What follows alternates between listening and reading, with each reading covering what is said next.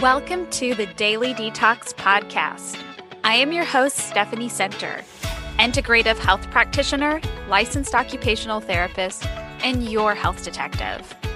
I'm excited to share with you natural, evidence based, and effective solutions for achieving wellness. Become educated and empowered to transform your health for a more vibrant and happy life. Welcome to Daily Detox. I am your host, Stephanie Center. I'm so excited to share today's episode with you. I manifested that I would someday meet our guest speaker, Morley Robbins, and then it happened. So maybe I should start manifesting more. I don't know. You know, I'll just say you never know until you ask, right? And this year, I decided to get out of my own head and ask people who I truly revere to be guests on my show with zero expectation they would say yes. And you know what? It's always worked out. I had that aha moment that allowed me to push aside the imposter syndrome and realize that when I don't go for the best of the best, it not only impacts me, but more so, it impacts you, the listener. And you're the whole reason why I do this show in the first place. So there's that. No more holding back. If this is your first time listening, thanks for joining in. You may want to actually go back one episode and start there. This is the second episode in a three part series with Morley that's dedicated to mineral balance. Minerals are the base of our health, they are the building blocks of our health, and that's why it's important to know about them. And in our first episode, we covered magnesium and the vital role that magnesium plays in our mitochondrial health and our energy production. Magnesium is the first thing you lose in times of stress. So keep that in mind if you're going through a stressful, stressful event like a move or a job change or just any sort of big life event if I could just only take one supplement, it would be magnesium because it's just that important to our basic, basic functions. Today's episode is all about iron. So, Morley dives into the role unbound iron plays in disease progression, why you should never supplement with iron, and how our very system for measuring iron, like when you when you get your iron measured or ferritin measured, hemoglobin, hematocrit, when you get these things measured, um, at your doctor's office, it's not really the best way to measure iron specifically in your tissues. So he kind of goes over all of that. And he answers the question you know, this is something that I've always kind of thought about because I know that iron is the most abundant mineral on the planet. Why are so many people anemic? That makes no sense to me. And he answers that. And I think it's just a fascinating conversation. I learned a ton, and I know you will too. If you enjoy this episode, hit the subscribe button so you'll be notified of upcoming episodes. And if you feel led, leave me a rating and review and share this episode with your friends and family. I am totally of the mindset when we know better, we do better. So help me spread the word and make this uncommon knowledge common. If you want to get in touch with me, you can DM me on Instagram. That's one, one of the places where I hang out. Uh, my handle is at Holistic Stephanie Marie. And right now, I'm sharing a series on home renovations. My husband and I recently bought a fixer upper, and we are working to make the home as toxin free as possible. So, I'm sharing things that we've learned along the way, like construction, paint, furniture, water filtration, all the things, right? I also have some stories highlighted on this topic under the, the heading renovations. You can also find me on Clubhouse. I'm under my handle is just my name, Stephanie Center. I host rooms on Sundays at 6 p.m. Central Standard Time on different topics in functional medicine. That has been probably my that's like my new favorite thing to do because it's unlike a podcast where it's all one way this is interactive so people can come ask questions participate i think it's just really a fantastic way to connect with people network, make just bring uh, I learn something new every time I'm in a room talking with people and so that's another way we can we can connect is through Clubhouse.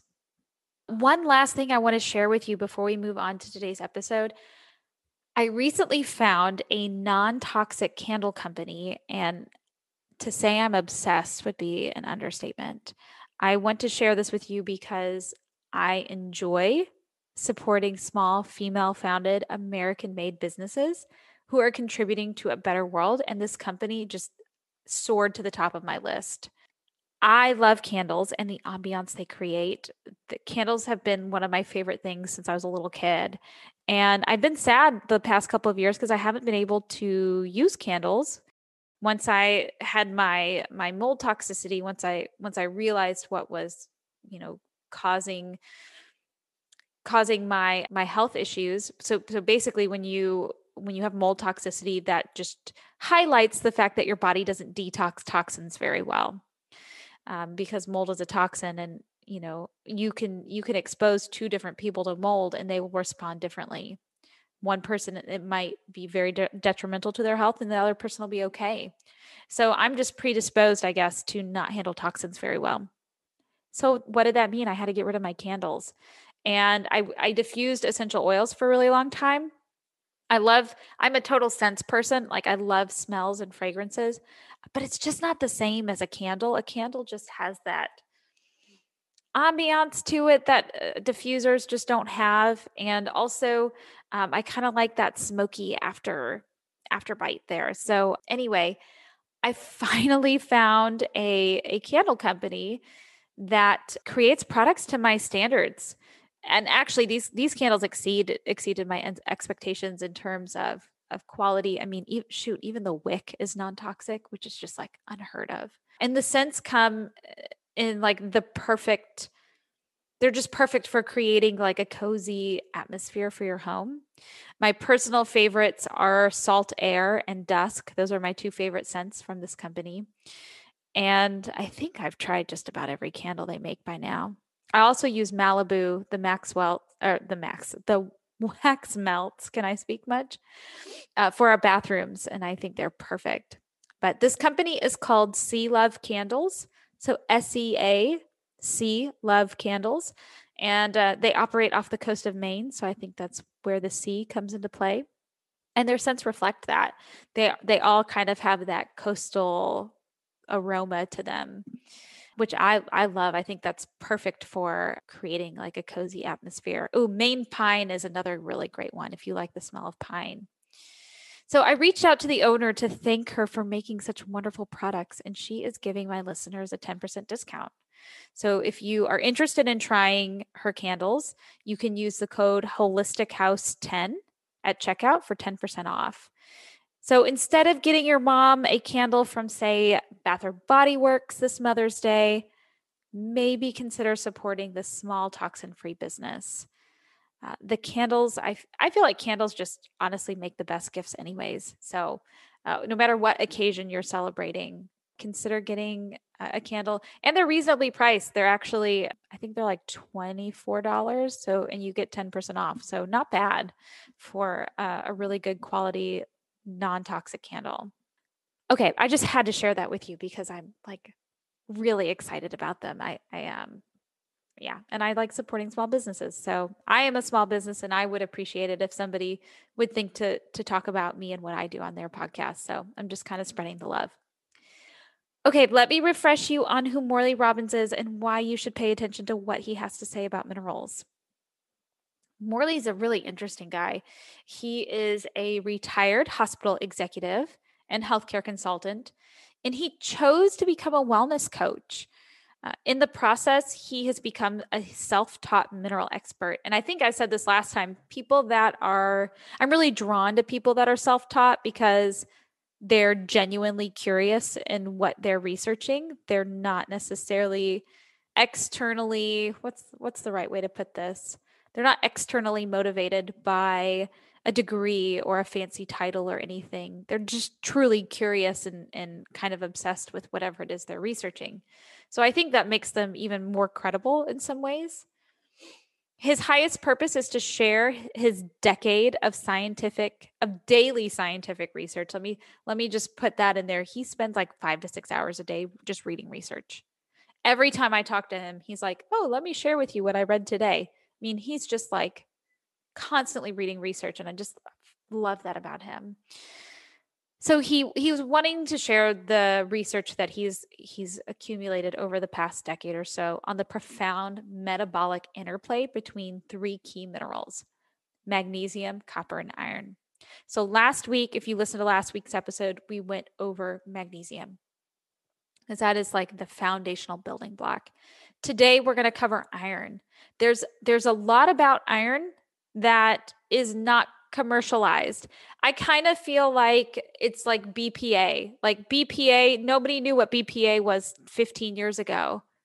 And now people know what BPA, right? It's a plastic hardener and it's super uh, toxic. It mimics the role of estrogen in the body. I feel like we need to know about iron the way we know about BPA today. So I'm hoping that spreading this message will help will help with that. Um, and the next, our next episode will be about bioavailable copper, and I that is so fascinating to me. And I think a lot of people are afraid of copper, and so I hope that this um, puts people at ease when it comes to copper and the wonderful things it does for our bodies. So he regularly confers with world-renowned mineral experts. So Morley seeks out people that he considers, I consider Morley an expert, he seeks out people he considers experts. So I think the people that are actually writing these research articles, I think he reaches out to them. In addition to his research, and he focuses on writing and educational conferences. So to that end, he manages two websites, which I highly recommend you check out. And I will include these in the show notes. One is gotmag.org, and that is about magnesium. And then he's got the root cause protocol, and that's just rcp123.org. Super fascinating stuff. I, I, highly recommend checking out both of those. He's also the founder of the Magnesium Advocacy Group on Facebook. His priority focus is understanding mineral metabolism, especially the often misdiagnosed condition of excess unbound iron, which is found in the tissues, which often presents as anemia, which we will get in. We will talk all about that today, so don't you worry. All right, I think that sums it up for now. Please help me in extending a warm welcome to the one and only Morley Robbins. Hi, Morley. Thank you so much for coming back. I, I cannot adequately express my gratitude for you, so I'm not even going to try. I I really truly appreciate your time and expertise. I think that you are out of everybody like you are my favorite person to listen to because you speak truth mm. and you are so well read and, and well versed in this and, and i just thank you thank you for coming on well happy to be here and i like to tease my my clients that i i don't walk on water but i but i do wear waterproof shoes uh, happy to share happy to share my information, but I'm I'm just another guy who's got a passion, and I love sharing the information that I I've read yeah. and, have been processing for these though, though these many years now. And for those um, who are listening, Morley and I, I feel like half of our conversation just doesn't get recorded because we just end up talking. It's just oh my goodness, I'm just I'm so sorry. I'm I'm in a stressful situation right now with moving and I'm not finding my words and I apologize for that. But Morley just um, just lands these like gems of of information that are just for me personally aha moments and I I really hope to share some of these aha moments with you today when we talk about iron because Morley has this incredible insight of the role that iron plays in our body and our health and yeah, I'm really excited to share that conversation. And so, what's going on with you is your magnesium burn rate is full tilt. Right. And and that's that's where I cut my teeth in this whole process was learning about magnesium and learning about stress. What what is stress? And there's always stress, but it's it's the um, what's really key to it is the, the body's ability to respond to the stress. That's really what, what it comes down to. And what's also important is being able to metabolize stress. And then what does that mean? It means you've got to be able to generate energy to respond to the stress. And it took me the longest time to figure out why does magnesium keep leaving the body? Because it's it's it's the first first mineral to go. As soon as there's stress, as soon as you started to sign your name on that, that those housing documents, the, the mortgage, there's a little puddle of magnesium under your chair that you didn't even know about. And it's just you start to think about what um, what the commitment is. Start to think about the time frame. Um, start to think about, oh, I got to pay this note off now. Um, hmm it's just it really begins to to change your level of awareness.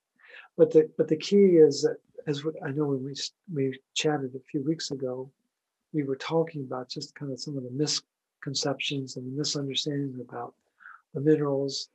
But Yeah. probably one of the greatest uh, misunderstandings is is the role of iron and what its importance is. I think people pretty much have a mastery of what they think it's important for, like oh, it carries oxygen and helps to make energy, and oh, iron is really important for DNA replication, and oh, it's really important for what are called iron sulfur clusters, and so there's there's a handful of, of um, activities that iron does, and truth be known, you can't do any of that without copper.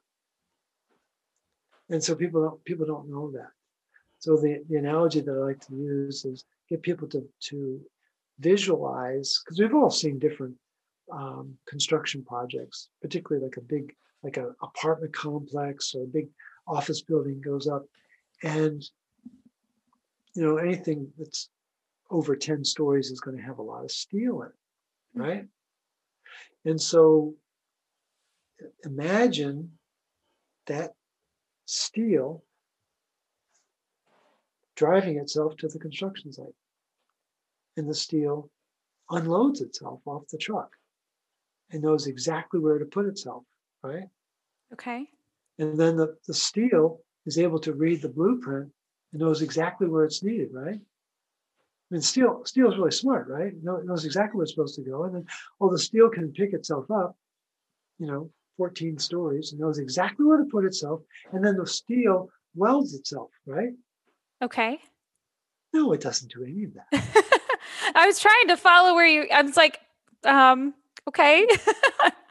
Steel, that, but but to, but to the average practitioner okay. to their patients, that's the image they have of iron in their body. Okay.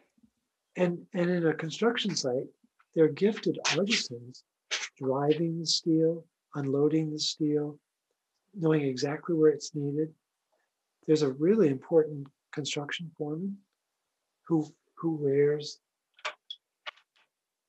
glasses so they can read the, the blueprint, right? You know exactly where they're going. And then there's this really gifted uh, craftsman in the tower with the crane picking up the steel. And then there's these guys and gals that work on the big, the girders and they're they're bolting it and, and none of that happens without really talented people making it happen. And all of those construction people Uh-huh. on a construction site are copper, Okay. just like the copper inside our body working with the iron. But no one no one talks about it that way. There, there are precious few. There's, there's guys like um, Jamie Collins at the University of Florida in Gainesville or Douglas Kell at University of Manchester. There, there are a few notable um, iron researchers who know how important copper. You know, Mm. uh, John Knudsen also at the University of Florida. You know, there's, there's just a there's a handful that talk about this yin yang of, of iron. And to the average person and, and to their practitioner, they're obsessed with iron. They're obsessed with it always being low in the blood.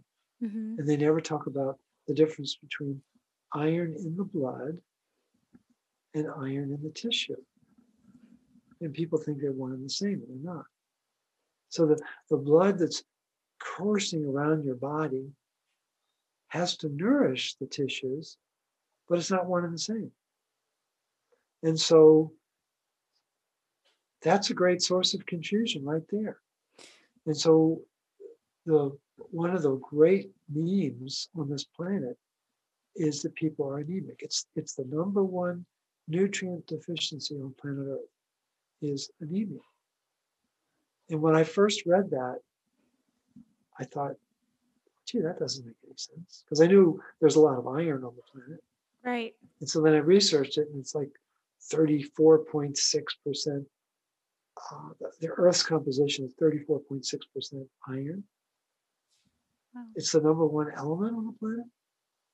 So what so what anemia in a human being represents is we are arguably the, the smartest species on the planet. Some would argue that, right? We, we could have that debate sometime yeah. how smart we are. But we are the smartest species on the planet, struggling to metabolize the number one element on the planet. Does that make any sense at all? No, it doesn't make any sense. No. And so, on the face of it, this meme of you're anemic is very troubling, but it's it's a mantra that is taught in doctor school, and it's a mantra that doctors teach their patients.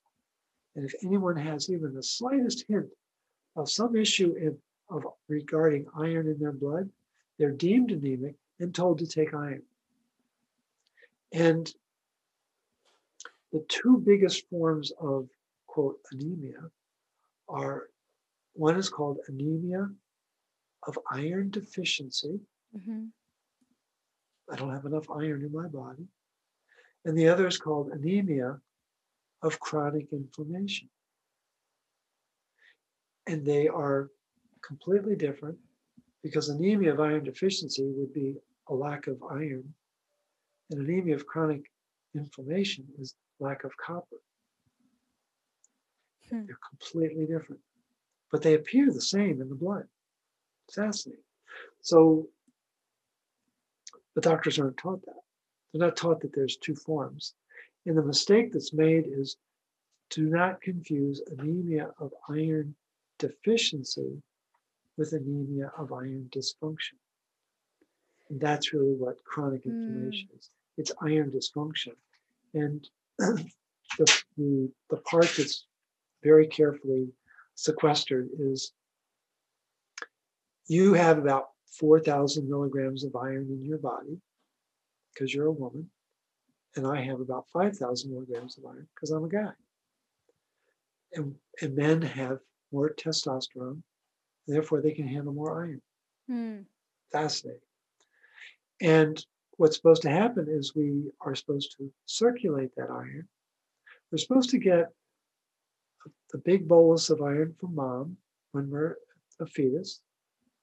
And then during the first probably 15 to 18 years, there's an accumulation of iron as we are developing our bone structure and our tissue structure uh, up until the time about we're 20 years old. So iron is accumulating. But what people don't realize is we don't really need a lot of dietary iron after that. But we live in a world now where they have exposed us to a lot of supplemental iron, Yeah. an outrageous amount. That it, it was during the beginning of the Second World War that they started adding iron filings, not organic iron, iron filings, inorganic iron, which immediately becomes rust in our body. As soon as it appears in the body, it becomes rust. So, and, and that started in 19, 1941. And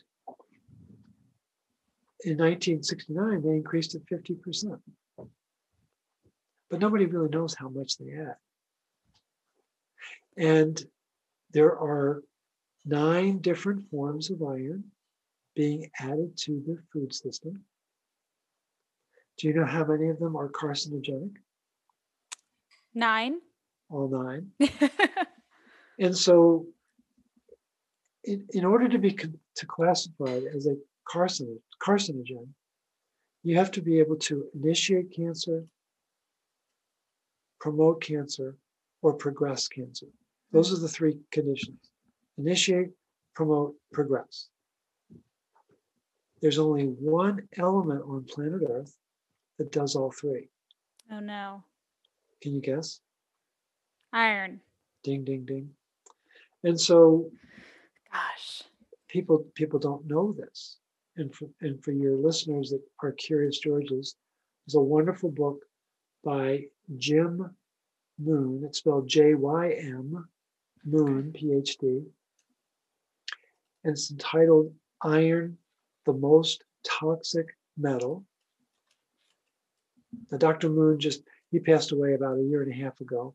Great loss to humanity. Great, great um, scientist, iron biologist, and uh, wrote a very readable book for the average person. Anyone who's curious about this particular subject matter would find it an amazing read. And you're going to learn a lot of things about iron that you didn't know, a lot of unsettling things about iron. Mm. And well, it's none of this is taught in doctor school. All doctors are taught is that we need more iron and we need less copper. And we'll talk about copper another time. But but the fact of the matter is one of the most important parts of, of iron metabolism is we are um, the biggest bulk of iron in our body, 70% of the iron in our body goes to make red blood cells. So the average person has about 100 trillion cells. It's a lot of cells, right? Yeah. 25% of them are red blood cells. And those red blood cells are supposed to live 120 days. And so every day, we lose 1% of our cells. So it's 250 billion red blood cells that need to be replaced every day. And it takes 25 milligrams of iron. Again, you've got 4,000, I've got 5,000. Well, we got to take 25 milligrams and use that 25 milligrams to, to build up new red blood cells. Where's that 25 milligrams coming from? Is a recycling system that runs in our body 24 7, and the manager is copper. Hmm. And and if the manager is not present,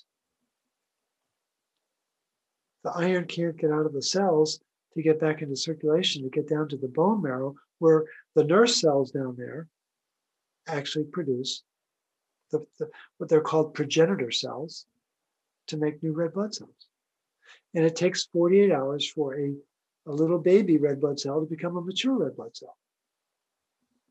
And in that 48 hours, a lot of really cool stuff happens, not the least of which is it's got to get rid of the nucleus, it's got to get rid of the mitochondria, it's got to get rid of all these organelles inside so that it can just be jam full, jam full of hemoglobin so it can carry carry oxygen. And it's it's amazing. And what's fascinating, every second, every second of every day, the body is hatching two to three million red blood cells every second. And we've been talking now for about 52 minutes, right? So 52, let's do the math. Let's have some fun here.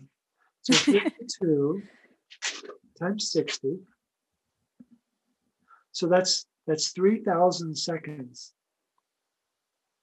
times 2 million. So that's so oh. we've we've made 6 billion red blood cells since we've been talking. That's crazy. And that takes a lot of energy. Tremendous amount of energy to do that. And nobody's nobody's thinking about it. And here's the catch. Those 24 of those 25 milligrams comes from the recycling system.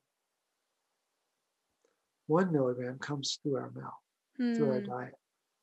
And what they've done is they've engineered the diet so we're getting more than 100% of the milligrams through our mouth. So we need at most 25 milligrams a day.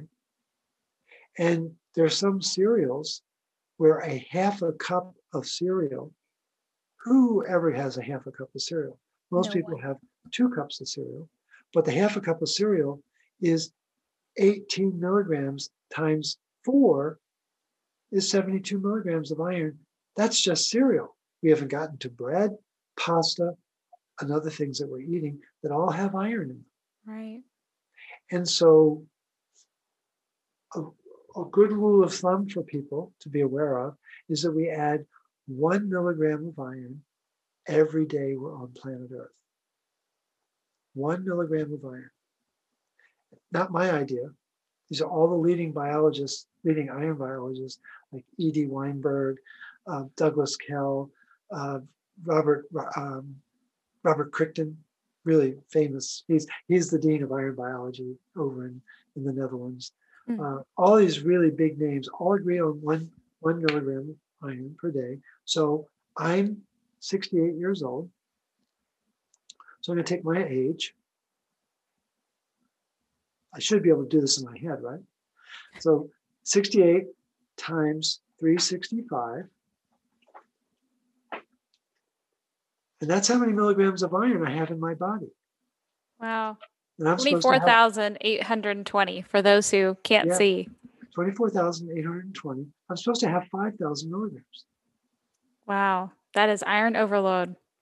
And and the key is there's there's a whole category of research called aging research.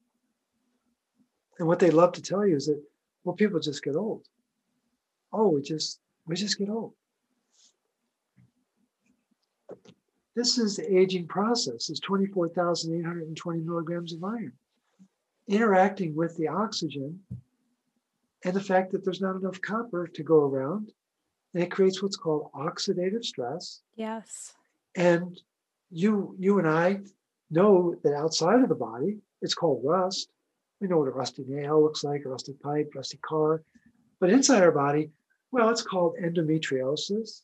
It's called arthritis. It's called calcification. It's called, yeah. you know, atherosclerosis. It's called amyloid plaques, beta amyloid plaques in the brain. That's all rust. It's all the same stuff. Yeah. Different part of the body, same mechanism, all the so same. simple. Mechanism. And so the textbooks are filled with all these different terms, but it's all rust. I have a question for you about all this. Absolutely. So I want to kind of back up to something you mentioned earlier that kind of stuck with me. So you you mentioned that physicians are taught that iron is is good. I'm wondering what your thoughts are on how we measure iron in the body. I've heard you you talk about before how you feel like ferritin is empty shotgun shells. What are your thoughts on how we measure iron? How should we be measuring iron? and and just tell i'm just so curious to know what your thoughts are about all of that like why people are being called anemic are we even measuring the right thing no we're not at all so great great question though so there are um, three classic ways to measure iron in the blood we have what's called hemoglobin again 70% of the blood 70, excuse me 70% of the iron in our body is supposed to be tied up in hemoglobin. And so that, that's been used as a marker for iron status from the Civil War. So 1860 to 1972, it was the method for measuring iron status. 1972, group of British hematologists headed up by Dr. Jacob, Jacob et al., 1972, said, no, let's stop the spotlight there. Let's move it over to ferritin. Mm-hmm bad idea because the ferritin is supposed to be inside our cells. And there's actually two forms of it there's a heavy chain and a light chain. Heavy chain requires bioavailable copper to work right, light chain does not. And then there's a third form of ferritin called serum ferritin. And when the when the liver gets overwhelmed with iron, and can't recycle it properly, it starts to cleave the ferritin, empty the iron into the tissue, and then spit out the protein, empty protein. Not my idea. There's several very important authors who, who have uh, come up with this understanding. And so the I, the ferritin protein starts to show up in the blood, and it's a recognized marker for inflammation. Mm. And then there's a third way to measure um, iron is called serum iron. And that's less than 4%. That's part of that recycling system. You know, the body's moving iron down into the bone marrow. It's got to get it there to, to start the, the, the rebirth of the red blood cells. And so you have these three classic forms, and they're, they're they're not all representative of the tissue. They're not at all representative of the tissue. They're just what's showing up in the blood. And the, the most offensive of the three is ferritin. And so I've renamed it errortin. More mistakes are made using ferritin as a marker for iron status. And let me explain why. Yeah. Um, I gave a talk last summer to uh, the Amish community in Pennsylvania. And I wanted to make sure they really understood ferritin. I said, So you all have bales of hay in your barn? And they went, Oh, yeah. And I said, So do you go outside the barn and start counting bales of hay when you want to know how many bales of hay are in the barn? And they said, No, that makes no sense at all. I said, Well, that's what they're doing with ferritin. Mm. Ferritin is supposed to be inside the cell. And when it shows up outside the cell, you don't count that. That's not the problem. That's not the solution. That that doesn't that doesn't solve anything. Mm. Again, the ferritin protein is supposed to be inside the cell. That's it. Not showing up in the blood. When it shows up in the mm. blood, when when I when I had an opportunity to have an audience with Douglas Kell, one of the preeminent iron biologists on the planet, I asked him a question. We're, we're having a, a Zoom call like this, very affable guy, he's about my age, and he's got this huge wall of books behind him and great sense of humor. And I said, Dr. Kell, I, I, I really want to know what's the ideal ferritin for a human being? And he said, zero. I went, excuse me? He said, Morley, I, I want to make sure you understand this. High ferritin in the blood is not a sign of iron vitality. It's a sign of iron pathophysiology in the mm. organs. Do you understand that? I said, Yes, sir, I do. I said, The challenge is going to be convincing my clients. He laughed. That's the problem, mm. is that we've been conditioned like lab rats to think that ferritin is a surrogate for iron in the cell when in fact we're measuring it outside of the cell, because that's what blood is. Blood is outside of the cell. It's not inside the cell. It's in the field, not in the barn. And people are totally confused. And just to really blow your, your listeners' minds, when ferritin gets too low, it's a sign of parasites in the spleen. And when hemoglobin gets too low, it's usually a sign of parasites in the liver. Hmm and that'll blow people's minds. They'll, they're going to run to, to Google to figure that one out. but what's important is for people to realize that there are two very valid, proven ways to measure iron in the tissue. Okay. One is a needle biopsy,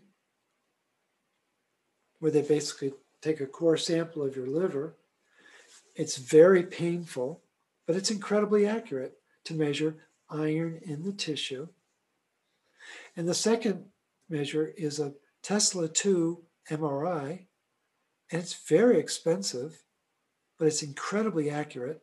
And all the hematologists and iron biologists doing research studies use a Tesla 2 MRI to measure iron in the brain, in the eyes, mm. in the thyroid, in the heart, in the liver, in the pancreas, in the prostate, it's, it's routine to, to measure it in a research study, but not in, not in the two legged rats, because that would begin to reveal too much truth.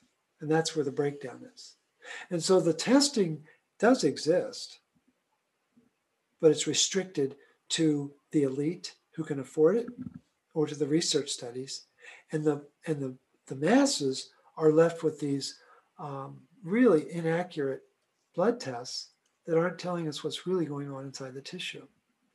And so one of the things we do with, with the root cause protocol is we have a, a panel of, of 12 markers, and we're able to interpolate what we think is going on based on our understanding of where the, the iron markers are, where zinc is, where the copper, both in the serum and in the ceruloplasmin, where magnesium is in the red blood cell, where vitamin A and D are, and we we put this together in a in a mosaic, if you will, to really get an idea of what's really going on inside this person's body, and and evaluate it based on the stress that they're under.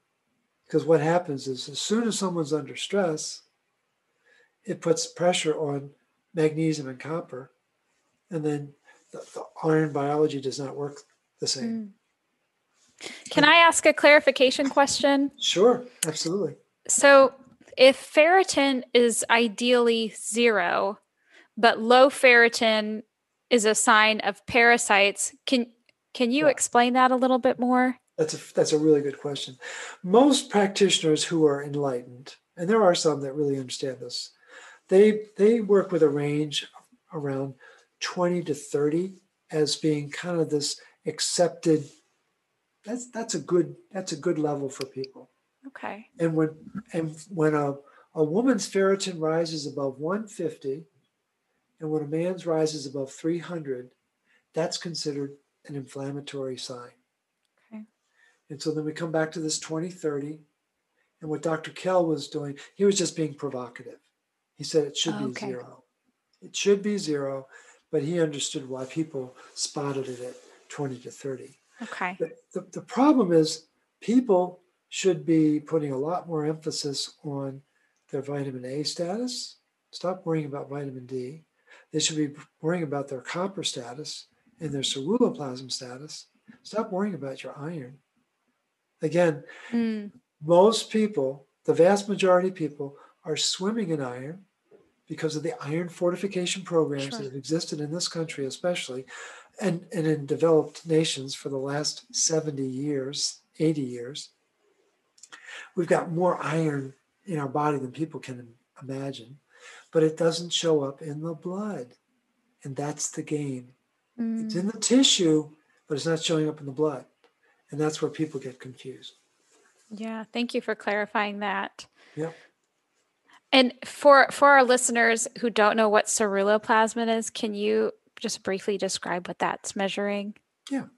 So it's um, ceruloplasmin is one of the biggest proteins in the human body. Um,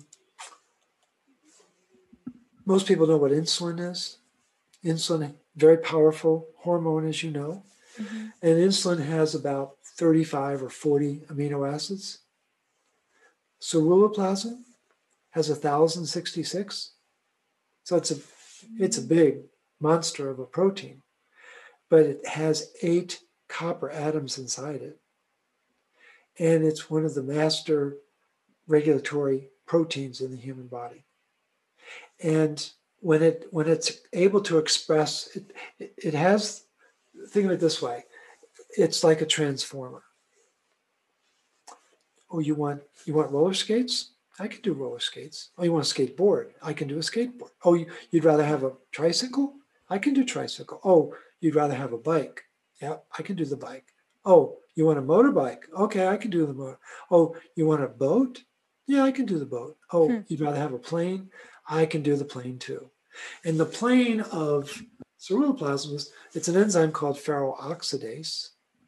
Ferro, iron. Oxidase means that it, it's taking away uh, an electron.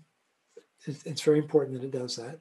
And it turns the form of iron that's very toxic into a form that can be attached to proteins, which is very good. Mm-hmm. And only ferroxidase can do that. And it's an enzyme function of this master regulatory protein called ceruloplasmin. Cerulo is a it means blue, sky blue. And in fact, it's called the blue protein. And what most people don't know is that we have a blueprint that runs our metabolism, and it runs on the energy of the blue protein, ceruloplasmin. And the guys that discovered this, Holmberg and Laurell in 1948, thought they had discovered the Holy Grail. It was a really big deal. It's, it's hard to describe how significant the finding was. They never got the Nobel Prize. And in fact, they were demonized for it. And Big Pharma has been trying to destroy it ever since 1948. And what most people don't realize is that the medications that they're taking pain meds, thyroid meds, heart meds, this med, that med has a, a particular affinity for destroying that protein. Because if we had enough ceruloplasmin, we wouldn't need big pharma. It's it's that straightforward. Wow. Wow. I have a couple of questions from sure. um, a, actually a girlfriend of mine, Heather Riccio. She I actually owe her a lot. She introduced me to you. She goes, Steph, I think you would really like listening to Morley.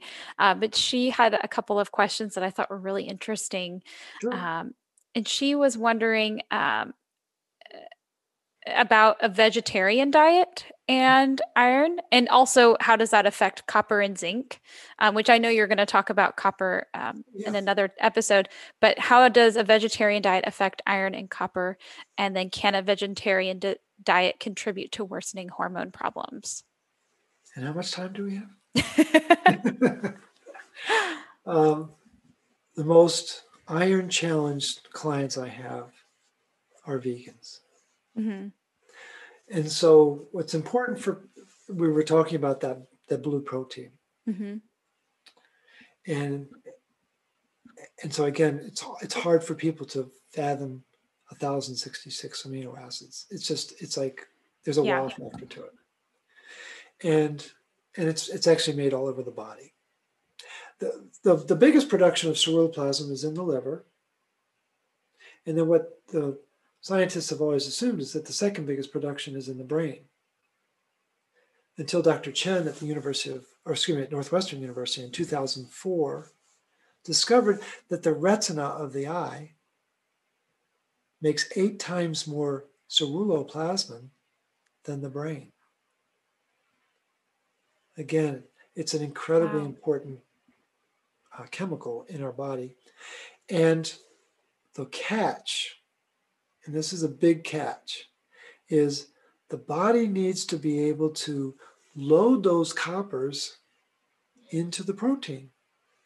There's a very specific way that the protein gets made mm. And gets folded. It's a very meticulous process. We can't even fathom how sophisticated our cells are to do this. But then it gets sent to what's called the Golgi network. It's a little organelle inside the cell. Yeah. And that's where key proteins get what's called metallated, where the metals get put in there. And there's a comp, of an enzyme that's it's a copper pump, and it's pumping copper into that protein, and it has the initials ATP7B and ATP 7A. But ATP 7B is the pump that puts in copper into that protein, and it has a battery. And it runs on what's called retinoic acid. And so your listeners have probably taken foreign languages and they know that the verbs need to be conjugated.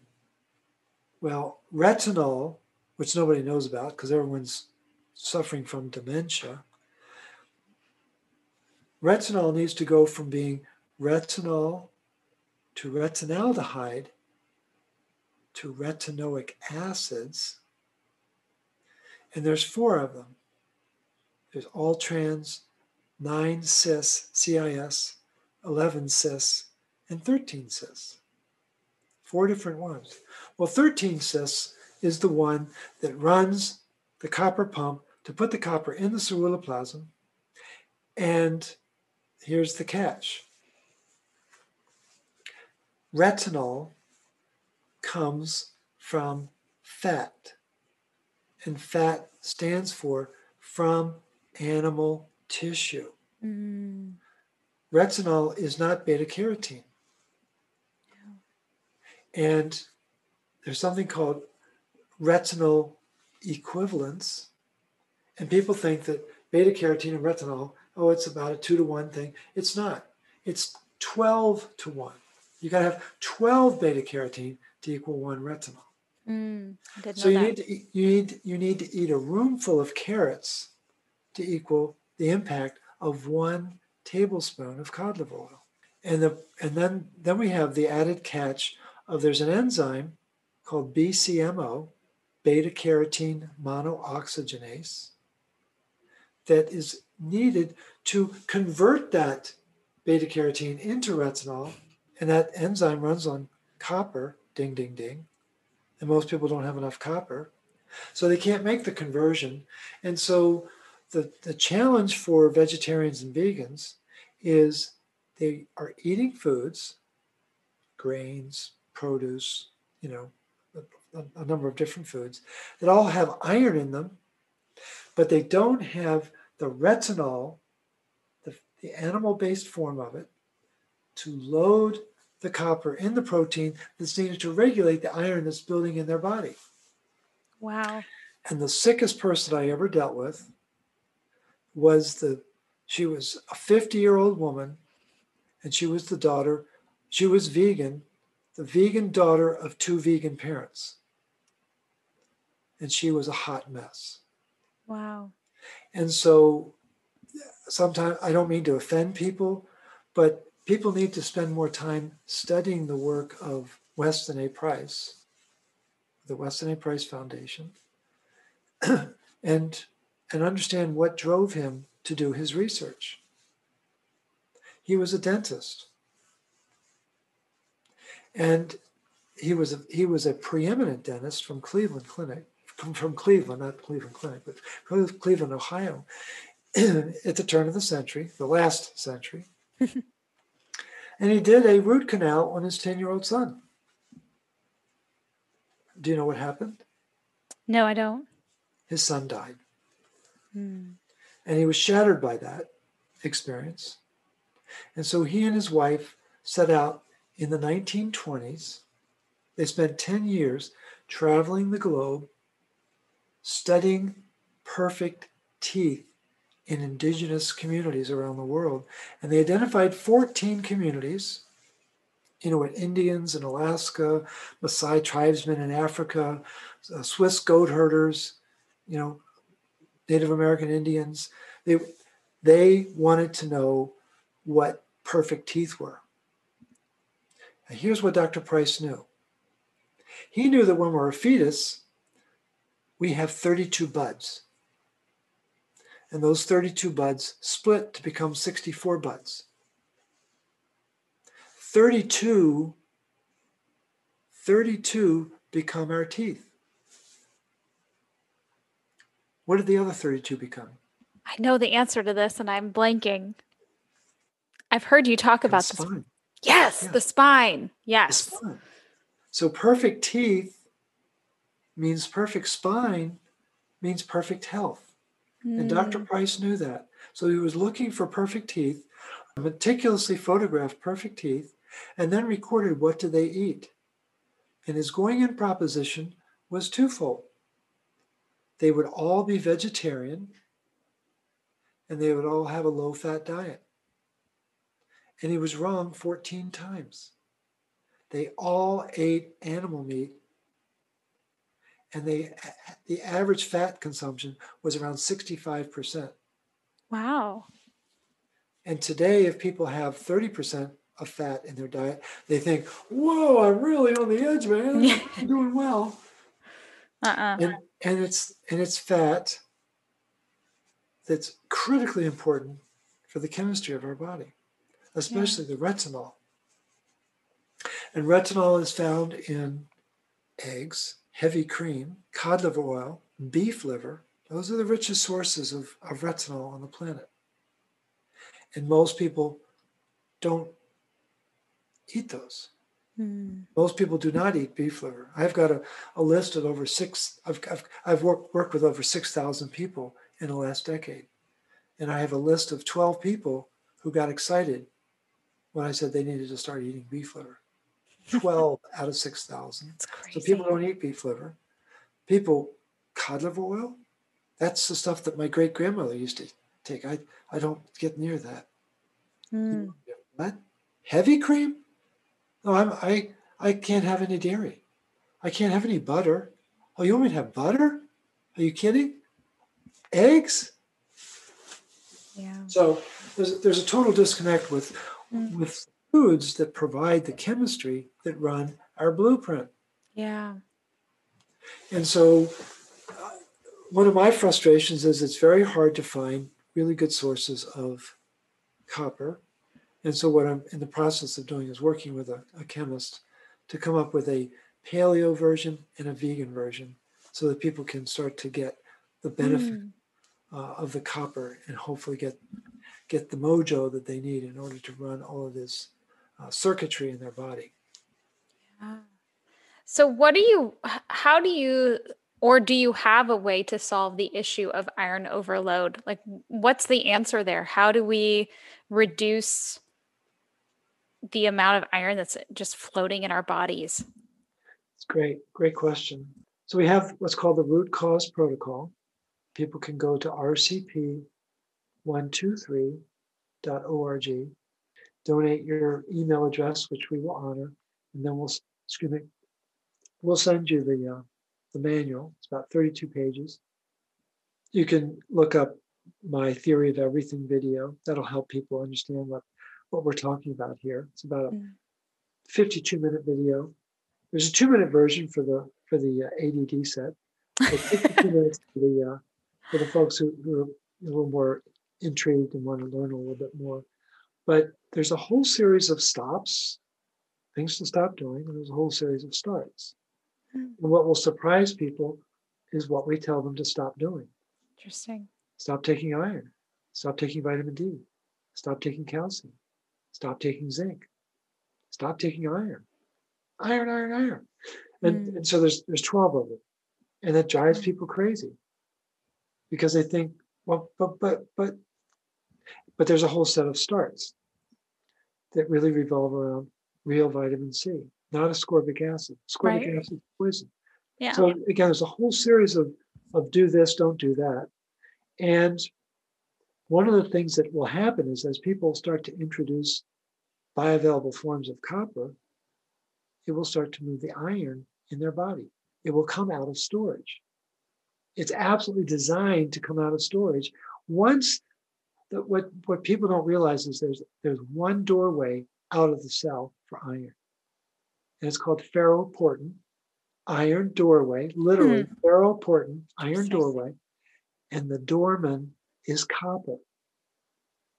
And if the doorman isn't there to open up the, the door, no can't open. Wow. Iron can't get in. But what happens is people who are have been eating iron, fortified iron, supplemental iron, iron infusions, and so on. The iron's all been stored. As soon as they get copper in their system, boom, the doors start opening up, iron starts coming out, and they've got to do phlebotomies. Because there's only one mechanism to get rid of excess iron in the human body, and that's blood loss.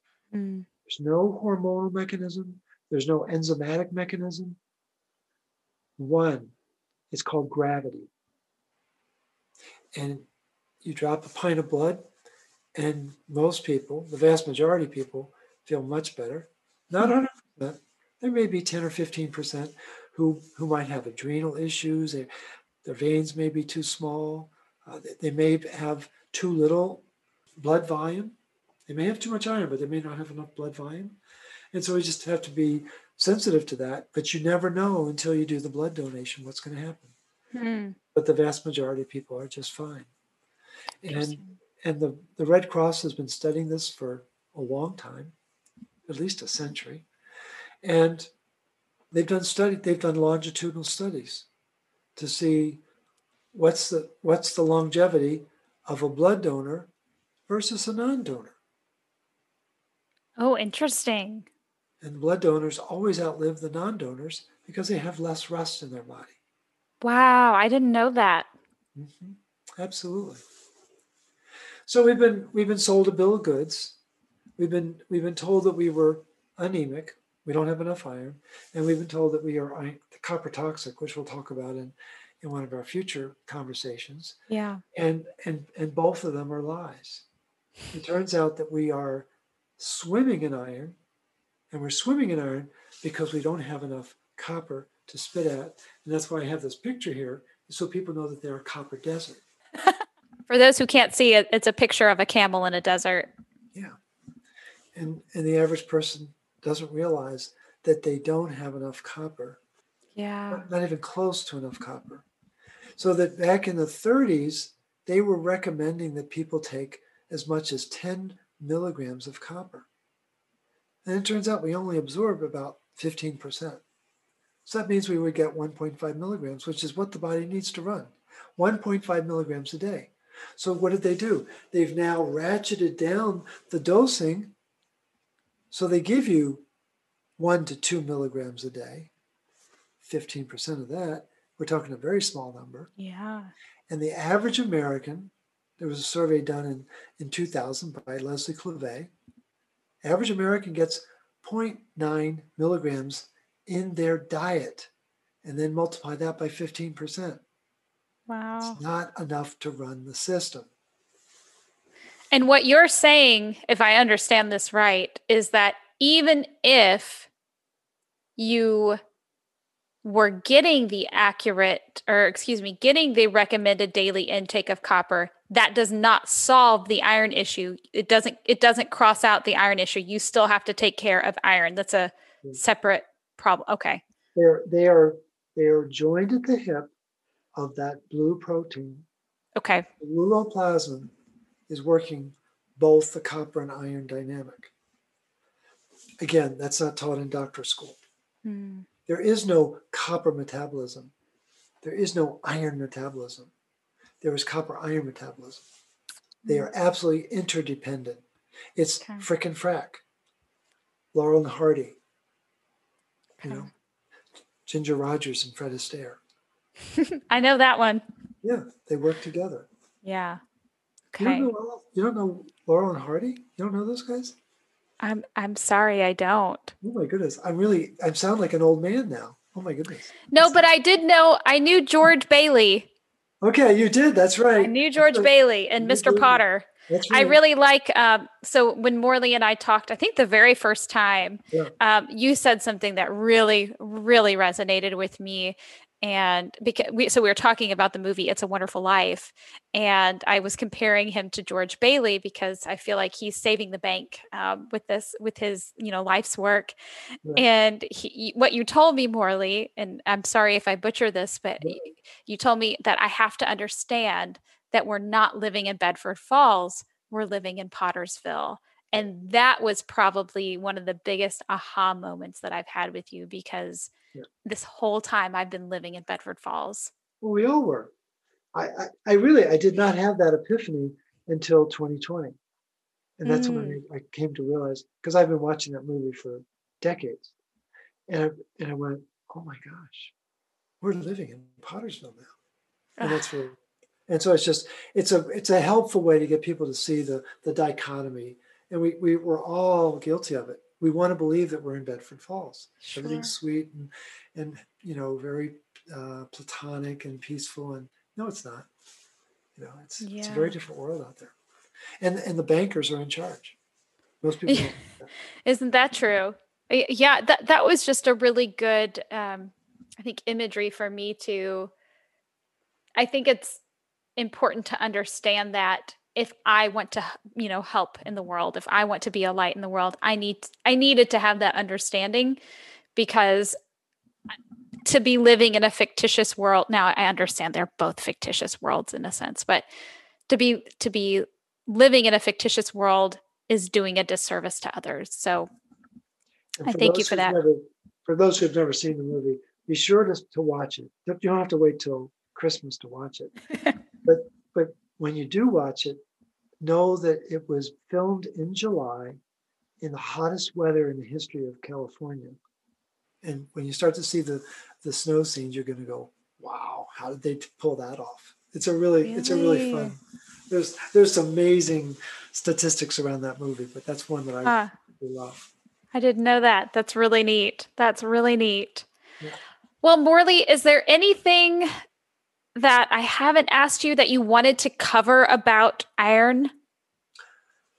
No, I think we I think we had a pretty relaxed conversation about it. I, I, what's important for people to learn is to ask better questions. And if sure. the doctor if the doctor asserts you're anemic, ask are, are you talking about hemoglobin? Are you talking about serum iron? Are you talking about ferritin? Mm-hmm. And and I'm just curious to know is it showing up on all three? And and do we know you're talking about iron in the blood, right? And the doctor will say yes. You say, well, what's my what's the status of iron in the tissue? And the doctor's going to end that conversation very quickly. So I think people need to be a lot more um, yeah. discerning, and and don't be intimidated. Your listeners now know more about iron than any doctor on the planet. Seriously. Yeah. And they they have a better nuance of the fact that it became a problem during the Second World War, that it became aggravated in 69, that it's a it's a it's a carcinogen. Mm-hmm. And so people need to be a lot more discerning and a lot more scrutinizing in getting better information. And if and if anywhere along the way it pops up that they're anemic, they need to go they need to go to the root cause protocol.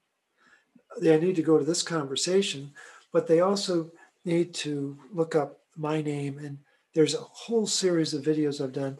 You're not anemic. Yeah. You are, you are not anemic. And I can and I can guarantee it. So we'll just leave it at that. Yeah, and that's and that's actually one of the things that brought me to your work because I in my just when my health took a turn and I went to the the doctor, um, he told me you're anemic, and I said, I don't think so. I said, eh, eh, and, and of course I was brushed off. I was, you know, uh, like 29 at the time and looked healthy and, and all the things, right? And he, and I said, "Well, why why am I anemic?" And he goes, "Well, it's normal. You're menstruating." And I said, politely, I've been menstruating for I don't know, 15 years. I've never been anemic before. Why am I anemic? and that was um talking about the end of a conversation that was the end of the conversation he didn't he didn't have an answer to that and that's i didn't i just didn't that didn't sit right with me and i wanted to find somebody who knew what they were talking about with iron yeah and and one of the things we can do steph is um, if you're game i've done this with other other uh, podcast uh, folks you can do the hair test and the blood test, and we'll analyze them in the course of a conversation. I think you'll find it fascinating. Oh, that'd be cool. Yeah, I think I think your listeners would be just like mesmerized by it because it really gives them a very different perspective of how you can assess the body and its performance based on minerals. And that's a that's a modality that most people have never been exposed to. And what what uh, an important uh, takeaway is most people have been trained, like circus bears, to think that hormones run the body. They don't. Every hormone is made by an enzyme, and every enzyme requires a mineral to activate it. Right. And what hormones do? They move minerals in a big way. I'm not, I'm not downplaying their impact and their power, but don't think that the hormone is running the body because it's not. That's all conditioning. That's mm. all programming. Minerals run the body. And there's a master mineral called copper that's really in charge of the show. But that's not taught in many places outside of the uh, RCP Institute. Yeah. I'm so excited. You all have to stay tuned and listen to our conversation about cop- copper. I'm I am so excited for that talk. We've salted that conversation. yeah. And I will put links to the root cause protocol um, in the show notes and anything else, Morley, that you want me to link um, so so listeners can find you and find your work. Um, yeah, I'll just let me know what you want and I'll put it down there. Yeah, thank you so much for your time and your expertise. I feel like I took a bunch of notes while you were talking just because uh, let me count one, two, three, four, five, six, seven, eight, nine, 10, 11, 12. I had 13 aha moments during this conversation. That's great. Well, good. Yeah. I'm, I'm, I'm really, um, I'm happy. I uh, hope your listeners are enjoying it. Yeah. And again, I'm sure they're going to have more questions and we'll just pick those up at the next uh, go round. I think we're going to talk again in like two weeks. Yep. And, and we'll just, we'll pick it up there. Awesome. Well, thank you again, Morley. I really appreciate you. You bet. Okay. Thanks so much. All right. That's it for today's episode of Daily Detox with Steph. I hope you learned a ton. I know I did. Join us next week for our third and final episode of this three part series on minerals. We will visit bioavailable copper. It is fascinating.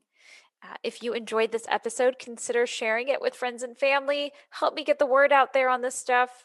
I don't do advertising or anything for this podcast.